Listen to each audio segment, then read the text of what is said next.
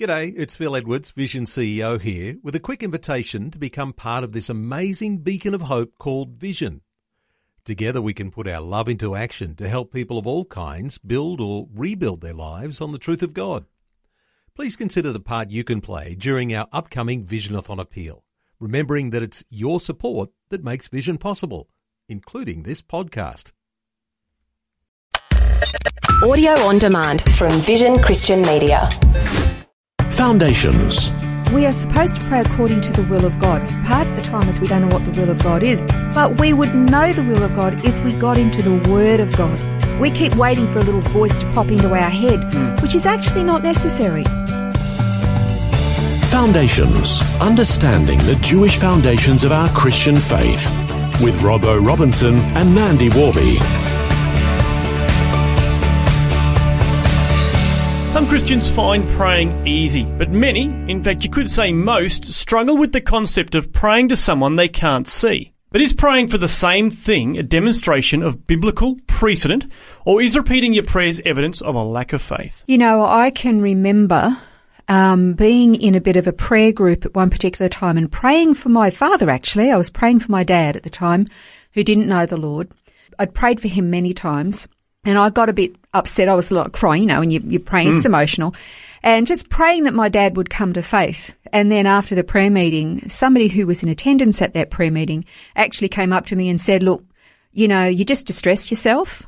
When it comes to praying for people or anything really, I pray once and then I don't repeat myself again because otherwise I'm just demonstrating a lack of faith. Oh, well. That kind of didn't sit very Yeah, well with right. me at the time. Yeah. Um, but but I was only young in the Lord, and I really didn't know how to sort of respond Yeah, to that. yeah. So is is there something about repeating our prayers that is faithful or faithless? Mm. And so um, I want to start by just sort of recounting a parable that Jesus told. It was in um, you can read it for yourself. It's in Luke 18 and the first eight verses of that chapter. And Jesus told this parable about this. Um, a particular leader or judge or ruler of this particular city who wasn't a particularly godly man. But every day this little widow would come and beat on his doors and say, listen, I- I'm in a bind and mm. I need you to bring justice for me. Yeah. And every single day she would come and pester him and he wasn't particularly interested in caring about her or doing anything for her, but to just shut her up and get rid of her. Yeah. He actually followed through and he did the right thing by her. Mm-hmm.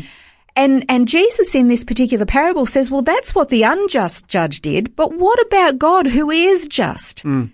If you bring your, um, your issues or your prayers and your petitions before Him, He is going to act on your behalf and He's going to do it quickly. Yeah. And he was using that as an example of faith, wasn't he? In the, the woman coming back every day. Mm. Coming back. Don't let go. Be dogged in it.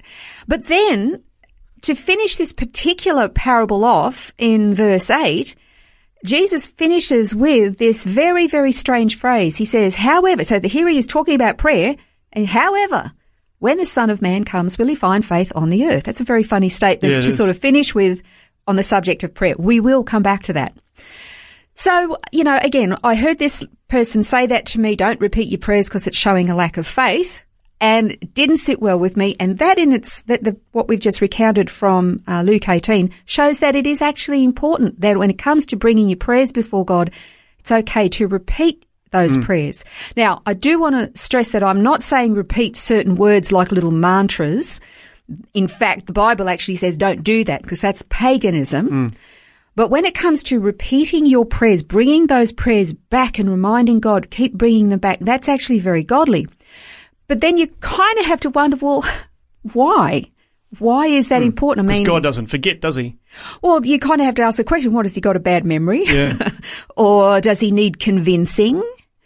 Um, Because he's, he's not like the bad judge that's got to be worn down in order for us to get what No. we're asking for. No, he's not like that at all. I mean, it's not like he doesn't have enough information about whether or not he should grant this prayer, so we have to keep bringing him information. Yeah. No, no, none of those things. None of those things at all. So I want to just quickly mention the prophet Elijah. He, now this, he was a man of God. He was accustomed to hearing the voice of God.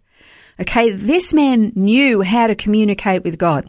And then, do you remember the account where he there'd been the big contest on Mount Carmel um, with the prophets of Baal and Ashtaroth, and God came up with this incredible demonstration of power where fire screams out of heaven, devours the offering and the altar and the lake of water Yeah. that was surrounding it, and there's nothing but scorched earth underneath it. This incredible demonstration of God's power. And then, because it was during the time of um, King Ahab and Queen Jezebel, who were particularly wicked and leading the whole nation into error and apostasy, and God sent drought. Uh, for years, there'd been drought, and it was destroying and crippling the nation. So God gets their attention with this incredible demonstration of power through the, you know, ministry of the prophet of Elijah. And then when all of the false prophets were dead, God then says to Elijah, tell Ahab that the drought is about to break. I'm going to send rain. And Ahab goes off to have something to eat and drink. He's happy camper. but what did Elijah do? He went to the top of the mountain with his servant and he, he actually got down and he stuck his head between his knees. He, keep in mind, he's just seen this incredible power of hmm. God and he's got his head between his knees and he's sending his servant, go and look towards the sea and tell me what you see. Seven times. Yeah. Seven times. And you're thinking, where was his faith? Look what he had just seen. Yeah. And and it wasn't until the seventh time that his servant said, "Look, I've seen this little cloud. It's the size of a man's hand." And Elijah says, "Right, that's Yep. enough." And then he sends message to Ahab, "Get moving because you're going to get washed away if you don't mm. hurry up and get home." And of course, we know that there's this miracle that takes place and the drought is broken, but seven times Yeah. he had to pray. So was he, yeah, waiting for the seventh time? Was that uh, because of a, a lack of faith, you might say, that uh, he had to wait? I guess the other example from Elijah as well is uh, with the widow of uh, Zarephath, where her son died. Yeah. And Elijah Yep. then came in to pray for him to come back to life, but he Mm-hmm. stretched himself out three times in order for, you know, the, the child Yeah. to come back from the dead. Yeah, I mean, and again, Elijah was incredible that he saw incredible miracles, hmm. incredible power of God that he saw demonstrated. And yet he still repeated himself when it came to prayer. I guess like every single one of us, Elijah had to deal with his human sinful nature, which it is, it just seems to me that it's normal for us to doubt. Hmm. After he'd seen a child rise from the dead, by the power of God. After that uh, demonstration on Mount Carmel, Jezebel, she actually sends message to Elijah and says, by this time tomorrow you're going to be dead. He'd just seen the power of God and yet he ran like a frightened Yeah, girl right, as yeah. far as he could get. So he, Elijah, so like us in that he was having to deal with doubts all the time, regardless of how much he saw the power of God, regardless of how much he knew the voice of God. So when he prayed, he prayed repeatedly until he knew that God was going to answer one way or another. He continued to pray. And you see that throughout Elijah's life.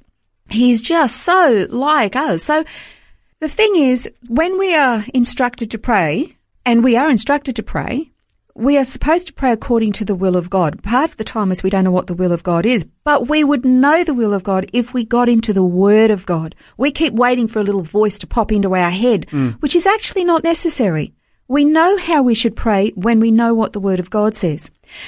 But there, there, there is some conflict in that because we know that we, for example, we know that we should pray for healing for those who are sick. But if we prayed for healing for everybody for the rest of their lives, we'd never actually die. Okay. But God has already said He knows the day we're going to be born. He knows the day we're going to die. So there are, t- and we know that sometimes when we pray for healing, it doesn't happen. And sometimes God uses illness or He uses death even sometimes for His purposes.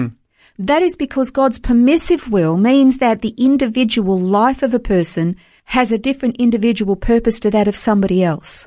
Okay, so we uh, pray according to the will of God, but have enough trust in Him that it's not always going to answer, be answered the way we think. It's the same as praying for the salvation of our families. That's part of the will of God. But sometimes our families remain wayward. I, know that's hard to hear. I've got them in my own family. But sometimes there are different purposes for different individuals. So we have to pray according to the will of God as it's outlaid in scripture, but trusting Him into the outcome. We've run out of time for today, but we have more to learn on this subject of repeating our prayers, so we'll continue to explore it further in our next program on foundations. This has been Foundations, a look at the Jewish foundations of our Christian faith. For study notes, resources and more, see vision.org.au slash foundations. Thanks for taking time to listen to this audio on demand from Vision Christian Media. To find out more about us, go to vision.org.au.